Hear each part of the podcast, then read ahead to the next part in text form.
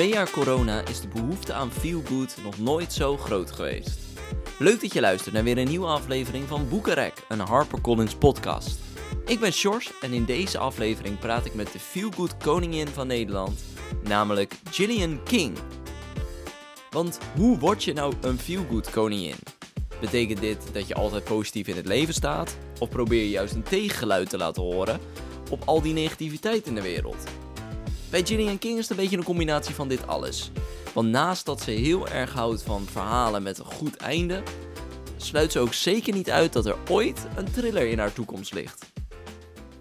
Vandaag verwelkom ik in de Boekenrek podcast de koningin van de feelgood en auteur van de nieuwe roman Je moest eens weten, Gillian King. Welkom. Ja, hartstikke leuk. Hoe, hoe is het? Ja, goed. Het is een beetje, ja, wel een beetje een drukke week. Uh, dat is natuurlijk, uh, het boek is natuurlijk gisteren uitgekomen. Dus ik had een hoop reacties. En uh, ja, echt wel heel erg leuk. En morgen is de presentatie. Dus ja, het is een, een, leuke, drukke week. Leuke, ja, toch een week waar je dan naartoe hebt gewerkt, kan ik me voorstellen. Ja, zeker. Ja, het is echt wel dat je de hele tijd denkt, oh, nog drie maanden, nog twee maanden, nog een paar weken.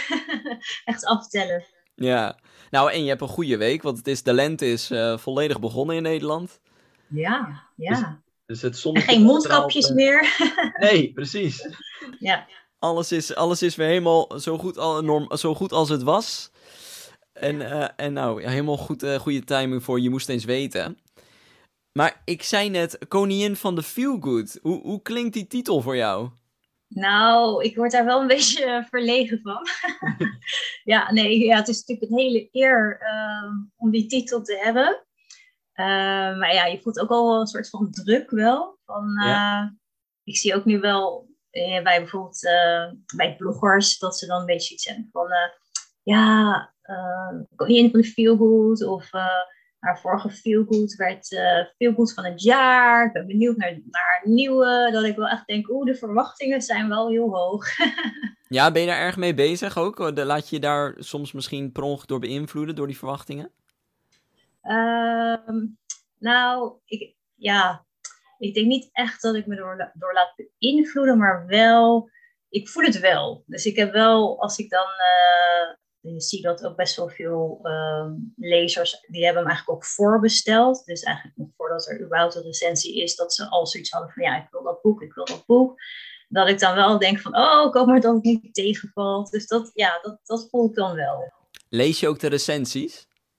Uh, nou, de eerste zeker wel. Uh, ja, omdat je natuurlijk wel heel benieuwd bent van, uh, ja, of, of het een beetje overeenkomt met hoe jij denkt dat die verwacht gaat worden.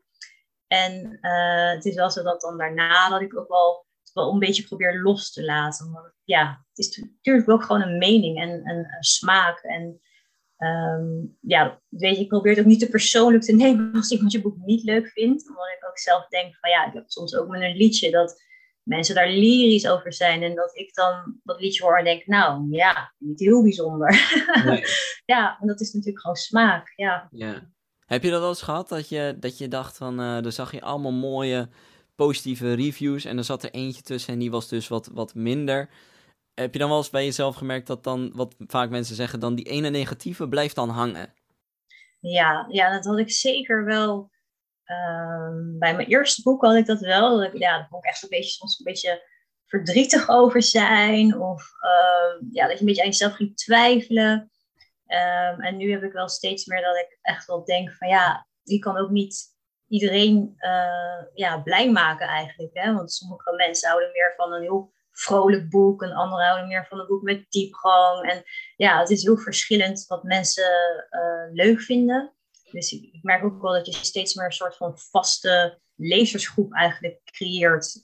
die dan uh, ja, jouw schrijfstijl heel leuk vinden. Maar als dan iemand jouw schrijfstijl eigenlijk niet goed kent, ja, dan kan het soms tegenvallen. Of ze vinden het juist heel leuk, maar kan het ook zeg maar tegenvallen omdat ze ja, liever een heel luchtig boek hadden gehad bijvoorbeeld.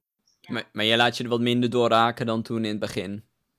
Ja, in het begin vond ik dat echt heel erg, ja, ja, ja. ja. En, en we zeggen koningin van de feelgood, maar het is inderdaad een smaakdingetje. Maar wat is volgens jou echt de feelgood? Um, nou ja, sowieso natuurlijk wel een, een happy end. dat, ik denk dat dat wel echt gewoon kenmerkend is voor Feel Good. En verder heb je een beetje, ja, toch wel een beetje van die stromingen gekregen binnen het genre. Want je hebt natuurlijk echt een beetje de, ja, meer een beetje de klassieke feel good, waarbij het heel erg ook echt met humor en heel luchtig. En dat die personages soms ook een beetje aan de oppervlakte kunnen blijven. Expres eigenlijk, hè, omdat het gewoon een, ja, een heerlijk wegleesboek moet zijn. Ehm, en ik denk dat je nu eigenlijk ook een beetje zo'n soort van substroming hebt, waar ook bijvoorbeeld die van mij onder valt. En dat dat eigenlijk wel feel good is, maar tegelijkertijd ook met een wat diepere laag. Um, ja, waar er ook dingen in kunnen gebeuren die eigenlijk niet vrolijk zijn. Maar ja, wel allemaal dat happy end. En natuurlijk de liefde. De liefde, de liefde is natuurlijk wel heel belangrijk. Ja. En is dit ook een genre waar je zelf buiten je schrijven heel erg van houdt? Uh, ja, ja, zeker. Ik merk wel dat mijn smaak wel een beetje verschuift hoe ouder ik word. Dat ik wel zelf ook wat meer ook hou van uh, boeken met iets meer diepgang. Dus als het eigenlijk alleen maar ja, heel luchtig en grappig. En ja, dat vind ik op zich ook wel leuk voor een keertje. Maar ik merk wel dat ik behoefte heb aan, aan toch wel wat meer inhoud. Ja, en als je dan kijkt naar, naar films bijvoorbeeld die jij, die jij kijkt. Uh, zijn dat dan ook films uit dit genre? Of ben je dan weer compleet tegenovergestelde? Ja, nou, bij films, ik vind eigenlijk ook wel weer echt zo van die hele spannende thrillers en zo. Dat vind ik wel heel erg leuk om naar te kijken. Um, ja, en, en ja, op zich wel romantische comedy vind ik op zich, ja, kijk ik af en toe, maar het heeft niet enorme voorkeur, nee. Oké, en, als je, en als je dan iets uit Feel Good kijkt, moet ik dan denken aan dingen zoals uh, Bridget Jones bijvoorbeeld. Is dat iets wat jij leuk vindt? Ja, die, die heb ik wel gekeken en vond ik wel heel leuk. Ja, inderdaad, Notting Hill vond ik echt heel leuk. Het is eigenlijk weer een beetje die, die Britse humor. Ja, dat vind ik wel heel leuk. Ja, ja precies. En uh, is het voor jou, want je zegt, je, je, houdt zelf ook wel van die, van die thrillers kijken, maar je schrijft vooral heel erg van die feel-good boeken, maar wel met een wat diepere laag. Heeft het voor jou ook te maken met dat je boeken wil met een, uh, met een happy end, uh, omdat het misschien niet alle ellende in de wereld per se reflecteert? Dat je denkt van nou, er gebeurt zoveel negativiteit om me heen, laat ik mijn boeken gewoon eens uh, heel positief houden. Ja, ja, ja. Ja, nou, ja, het is wel, denk ik ook wel voor veel lezers, is het een soort van ontsnapping. Dat je gewoon inderdaad zo, dat sombere nieuws en uh, alsof de wereld uh, bijna aan het vergaan is, zo lijkt het soms wel tegenwoordig. Dan is het wel fijn als je dan een boek hebt uh, waar je blij van wordt. En dat je niet daar ook nog weer ellende uh, hebt met een, met een einde waar je eigenlijk uh, ja, helemaal niet, niet gelukkig van wordt. Dus ik denk dat dat wel heel erg leuk is aan het genre. Dat je het gewoon altijd met een, met een fijn gevoel dichtslaat. Ja, dan ben jij iemand van jezelf die, die wel kan stilstaan bij al die negativiteit, dat je daar dat je daar wel echt even de tijd voor nodig hebt om dat te verwerken, zeg maar, wat, wat je bijvoorbeeld in het nieuws hoort? Uh, ja, ik denk zelfs iets te veel, waardoor ik het ook een soort van uh, juist een beetje kan gaan vermijden. Omdat ik dan, ja, ik kan er eigenlijk wel heel erg uh, een beetje depressief van worden als ik het allemaal te veel lees en te veel hoor. Dus soms heb ik ook wel bewust dat ik dan denk van, nou, ik stop maar even met, uh, met lezen of al die programma's kijken, want ik ga een soort van depressief naar bed of ik ga helemaal denken van, oh, hoe moet het met mijn kinderen? En is het dat gevoel? Ja. Dus uh, ja, ik probeer het eigenlijk nu de laatste tijd een beetje te blokken of zo. Uh, ja, een beetje struisvogel misschien. We hebben natuurlijk ook al twee jaar achter de rug, uh, waarin het ook wel zeer negatief was voor iedereen. Ja. en zeker in het nieuws natuurlijk. Alles werd natuurlijk, ja, het was alsof, alsof letterlijk de wereld in brand stond. Ja, ja, ja. Heb je daar dan wel echt af en toe echt momenten gehad van, joh, ik moet gewoon even lekker in mijn eigen bubbel blijven. Inderdaad, steek kop in het zand, maar gewoon even om je eigen mentale gesteldheid gewoon even goed te houden. Ja, ja zeker. Ook gewoon een beetje uit, uh, ja, inderdaad een beetje zelfbescherming. Maar ook wel dat ik dacht van, ja, ik heb natuurlijk ook wel twee kinderen in huis. En ik dacht, als ik er ook steeds over, over praat, hoe erg het is, dan krijgen zij dat natuurlijk ook wel weer mee. En op een gegeven moment merkte ik ook om, uh, aan mijn zoon dat hij zich ook een beetje zorgen ging maken van of er hier ook oorlog zou komen. Ja. Dat ik ook dacht van ja, dat is eigenlijk ook eigenlijk helemaal niet goed voor die kinderen als ze daar zo mee bezig moeten zijn. Dus uh, ja, inderdaad, uh, probeer ik dan een beetje in, een soort van in je bubbel te blijven. Klopt, ja. ja. En je, jij, naast dat je romans schrijft, uh, werk je ook met kinderen? Kinderen met leerproblemen, met faalangsten. Hoe combineer je dit met je, met je schrijfwerk? Ja, nou, eigenlijk gaat het best wel goed. Het is wel, uh, bijvoorbeeld nou, in deze periode is het soms wel een beetje, ja, best wel druk, omdat je dan dingen moet gaan combineren natuurlijk. Ehm, maar op zich het schrijven zelf, dat, ja, dat is eigenlijk best wel goed uh, te doen, omdat ik dat ja, in de avonden kan doen of in het weekend kan doen. En dat, ik heb natuurlijk ook de schoolvakanties, waarin het eigenlijk heel rustig is op de praktijk. Dus dat is eigenlijk wel fijn. Het is meer soms die promotie dingen, ja, dat kan soms een beetje lastig zijn ook qua Um, ja, dat zal je ongetwijfeld weten, dat op zo'n radio of, of, krant kan opeens hebben van, ja, maandag 11 uur of zo. En dan is dat soms een beetje van, oh, oh oké, maar dan moet ik werken en dingen gaan regelen. Dus dat is dan soms het enige wat een beetje, ja, een beetje lastig plannen is. Maar uh, het schrijven zelf, ja, dat lukt me eigenlijk wel heel goed om te doen, uh, ja, om daar genoeg rust voor te, in te bouwen. En dat doe je dan in de avonden en het weekend, in vakanties. En heb je dan een bepaalde. Ben je heel eh, gedisciplineerd als je aan het schrijven bent? Of is het van. Oh, kijk, ik heb hier even een uurtje, dus ik kan wel even schrijven. Of moet je het wel voor jezelf echt in je agenda blokken? Um, nou ja, ik heb eigenlijk heel vaak dat ik soort van maanden in mijn hoofd aan het nadenken ben over het verhaal. Want ik lever eigenlijk dan een, een boekidee in bij uh, mijn redacteur Lisanne. En, maar dan begin ik eigenlijk nooit met schrijven, omdat ik dan een soort van in mijn hoofd eerst aan het nadenken ben over hoe zo'n personage er echt uitziet en, hoe het echt gaat lopen in mijn hoofd. En als ik dat een soort van op een rijtje heb, dan uh, begin ik met schrijven. Maar ik merk dat ik eigenlijk vaak pas begin te schrijven nadat mijn, uh, ja, mijn andere boek eigenlijk is verschenen. Dus eigenlijk nu uh, in deze week verschijnt, is natuurlijk mijn nieuwe Je moest eens weten verschenen. En nu merk ik echt zo van, oh ja, nu is het een soort van ja, momentje om echt weer met die nieuwe aan de slag te gaan. En tot die tijd lukt me dat niet zo goed. Je hebt dan wel gewoon ruimte in je hoofd om weer het volgende op te pakken. ja. ja, ja. Dus de komende tijd uh, zit jij weer helemaal met een vol hoofd om te kijken van wat wordt mijn volgende?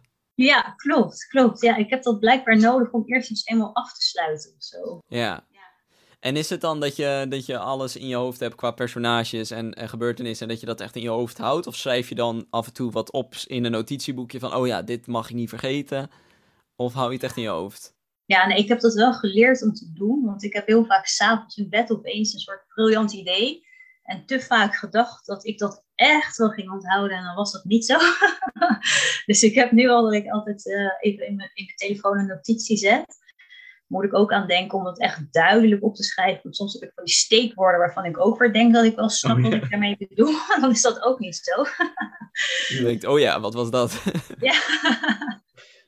ja, dus uh, nou ja, op die manier uh, lukt het nu dus wel om dat te doen, ja. Ja, en heb je ook wat, je werkt dus met kinderen met leerproblemen en faalangst. En uh, zijn er ook kinderen bij die bijvoorbeeld uh, schrijven heel leuk vinden? Kom je dat ook wel eens tegen? Nee, ze hebben eigenlijk allemaal echt een enorme hekel aan, uh, aan schrijven en, uh, en, lezen. En een enkeling die dat leuk vindt, maar de meesten hebben er heel veel moeite mee. Dus dat is ook wel heel grappig om juist die kinderen plezier in lezen bij te brengen. Ja, ja dat, is wel, ja, dat is wel heel leuk om te doen. En waar komt dat vandaan, denk je? Is dat vanuit school dat het gewoon niet gemotiveerd wordt? Of is dat omdat ze eigenlijk alleen maar digitaal leven? Ehm, nou ja, ik merk dat, uh, dat, dat er best wel veel kinderen gewoon niet lezen. Ehm, dus het is wel echt dat je kan merken dat er een soort van verschuiving lijkt te zijn in. Uh, luisterboeken vinden ze trouwens wel vaak leuk, dus dat is wel uh, positief. Uh, maar echt, ja, die kinderen van de basisschoolleeftijd, ja, vind ik wel een beetje zorgelijk hoe weinig die kunnen lezen. Dus ik hoop als ze iets ouder zijn, um, dat ze dat wel weer gaan, gaan oppakken. Um, maar binnen onze praktijk is het vaak ook wel omdat ze het heel moeilijk vinden. Dus dat ze ook echt moeite hebben daadwerkelijk met, uh, met het technisch lezen. Waardoor het gewoon heel, ja, een beetje een weerstand krijgen ze dan van het lezen. Ja. En hoe is dat met je eigen kinderen? Ja, dat is echt heel pijnlijk. maar die, uh, ja, die lezen ook gewoon allebei niet. Um, de oudste die moet nu wel echt lezen voor de lijst. Oh ja. Ehm, maar ja, dat is echt, echt een moedje. Dus ik hoop heel erg dat dat nog ooit gaat komen. Dus het, ja, ik vind dat wel, uh, ik vind dat wel echt wel pijnlijk. Zelfs mijn boeken worden niet gelezen. Was je zelf wel zo op die leeftijd? Ja, ik vond het echt dol op lezen. Ik vond het echt heerlijk om te doen. Dus je kan het jezelf ook echt niet voorstellen? Nee, ik begrijp er niks van. Nee, ik probeer echt steeds ook mijn zoon allemaal boeken te geven. Ik, die vind je leuk, die vind je leuk. Nee, nee. en, en, maar waar heeft dat dan mee te maken? Is dat dan dat ze denken, joh, een boek, uh, te veel moeite en, uh, en dat is iets voor ouderen? En, uh, of, of is het van, nou, waarom zou ik een verhaal via een boek binnenkrijgen als ik ook kan Netflixen of YouTuben? Ja. Ja, ik denk dat laatste. Ik denk ja, voornamelijk dat ze te veel afleiding hebben vanuit hun telefoon, Netflix, ja, al die apps, TikTok, dat soort dingen. Ja. Dat ze dan daar gewoon eigenlijk al zoveel tijd aan kwijt zijn. En dat er gewoon met lezen, ja, die ruimte is er dan eigenlijk gewoon niet. Of die behoefte is er niet. Er is eigenlijk geen verveling tegenwoordig. En nee. ik denk dat je, als je dat gewoon meer, dat je ja, minder te doen had. En dan dacht, nou, ik ga lekker lezen, leuk. Ja. Ik hoorde laatst een techniek van een schrijver en die zei... Uh, ik ben mijn kind gewoon heel erg mijn boek aan het pushen. Dat hij die moet lezen. En, maar omdat ik het dan zeg, dan uh, gaat hij een soort van demonstratief. Gaat hij dan zeggen: Joh, ik ga jou een boek niet lezen, maar dan gaat hij een ander lezen. En dan zegt hij: Dan heb ik hem toch aan het lezen gekregen. Ja. Oh ja, dat vind ik eigenlijk wel een goeie. Misschien moet ik dat ook proberen, ja. Ge, ge, omdat ze toch pubers eh, zijn die dan denken... nee, ik ga echt niet lezen wat mijn ouders zeggen. Nou, dan uh, lees ik wel iets anders. Ja, ja, ja, ja. Nou, ik merk wel, nu heb je ook dat boektok. Dus uh, ik weet ja. niet of je het kent. Maar dan zie ik wel dat mijn dochter wel iets meer interesse ook heeft in de boeken die daar worden aanbevolen. Dus dat ah, is wel uh, een soort van lichtpuntje. Er is hoop. Ja, er is hoop. maar je zei net al, uh, je, bent, uh, je gaat dus nu de fase in na deze drukte van het nieuwe boek. heb je daar al gedachten over of is het echt nog helemaal blanco? Nee, ik heb wel, ik heb mijn boekidee wel bij Lisanne ingeleverd ik had wel nog wel een beetje twijfels dat ik dacht, moet ik er toch niet nog iets aan veranderen? Dus het voelt nog niet helemaal 100% goed om, om er echt mee te beginnen. Maar... Want dan lever je gewoon een soort outline in. Ja, inderdaad. Een beetje... Uh, ja, het is op zich wel een boekidee van A tot Z. Dus op zich is het best wel, ja, best wel gedetailleerd al, maar meestal hou ik me er toch niet helemaal aan. Als ik helemaal begin te schrijven, dat ik dan toch denk, oh nee, die kant op, die kant op. Dus het wordt nooit helemaal zoals in het boekidee. Nee. En, en dan, uh, als, als, als je dat eenmaal als die door de redacteur is goedgekeurd, dan ga je gewoon langzaam beginnen en dan kijk je of het net zo uitkomt als op het idee staat. Ja, klopt. Ja, ja, ja, en de meeste ik heb nu met Lisanne dat ik dan eigenlijk zo, ja, als ik zo rond de 30.000 woorden of zo zit, dat ik het even naar, naar opstuur, dat ze even kan meekijken van uh, ja, of, het, uh, of het goed voelt, of dat we een andere kant op moeten gaan. Uh, dat vind ik eigenlijk ook wel fijn, want het is natuurlijk ook niet prettig als je heel je boek af hebt en je levert het dan in en dan is het nee, nee, nee, nee. nee Moet je alles herschrijven. nee, dat snap ik. En als je, als je kijkt gewoon naar jouw eh, toekomst als auteur, welk boek zou jij ooit nog willen schrijven? Oeh, nou, dat is wel een goede vraag. Um, of een boek dat je, dat je zelf hebt gelezen en denkt, nou, dat had ik nou echt willen schrijven. Ja, nou, ik vind wel. Uh, ik had laatst een boek van uh, Lisette Jonkman, die heeft uh, Pride and Prejudice, heeft zij een soort van hertelling gedaan. Mm -hmm. En uh, nou, dat vond ik echt een fantastisch boek. Dus ik had wel dat ik dacht, oh, stel je voor dat jij, dat jij zo'n mooi uh, klassiek verhaal had geschreven. Dat is wel, ja, dat is wel echt wel uh, mooi. Maar ik, ik, ik vind soms een ander genre ook wel heel erg aantrekken hoor. Dat ik, dan, ik had ook meegedaan met Zilveren Stropwedstrijd. Dat oh ja. verhaal is een thrillerverhaal eigenlijk. Dus helemaal niet iets wat ik normaal schrijf vond ik ook wel heel erg leuk om te doen. Uh, dat je gewoon ja, iemand dood kan laten gaan. En dat er niet altijd happy hoeft te zijn. Ja, ja het was wel even verfrissend om gewoon... Ik, ik, ging ook wel heel erg los in dat verhaal. Ik denk dat mensen ook wel denken van... Oh, is heeft ook een beetje een raar kantje. maar dat is dus... Dus het zou best kunnen dat we ooit uh, thrillerverhalen van Gillian King krijgen. Nou ja, wie weet, wie weet. Maar ik vind uh, ja, veel goed wel, ja, wel veruit het leukst om te doen. Omdat het wel, uh, ja, het heeft wel alles wat je erin kwijt wil, kun je erin kwijt. Dus dat is wel heel leuk. Ja, nou ja, en uh, volgens mij zijn je lezers het daar helemaal mee eens. Maar ja, toch, we kunnen, we kunnen niet wachten tot wat er allemaal komen gaat. En mocht er ooit een thriller tussen zitten, dan uh, denk ik dat we allemaal dat alsnog heel graag lezen. voor nu eerst, je moest eens weten. Gillian King, ik uh, wil je erg bedanken voor jouw bijdrage vandaag in onze podcast. Ja, nou graag gedaan. Ben je ook zo benieuwd geworden naar het nieuwe boek van de Feel Good Koningin van Nederland? Je moest eens weten van Gillian King is vanaf nu overal verkrijgbaar. En dat was het weer voor deze aflevering van de Boekenrek podcast. Volgende week bezoek ik mijn allereerste gast die ik ooit in deze podcast heb mogen ontvangen. En we praten dan over haar nieuwe boek De Postbezorgster van Parijs. En ik heb het hier natuurlijk over niemand minder dan Mac Wade Clayton. Mis dit niet. Voor nu wens ik je nog een fijne dag. Geniet van de lente en blijf vooral lekker lezen. Tot de volgende keer.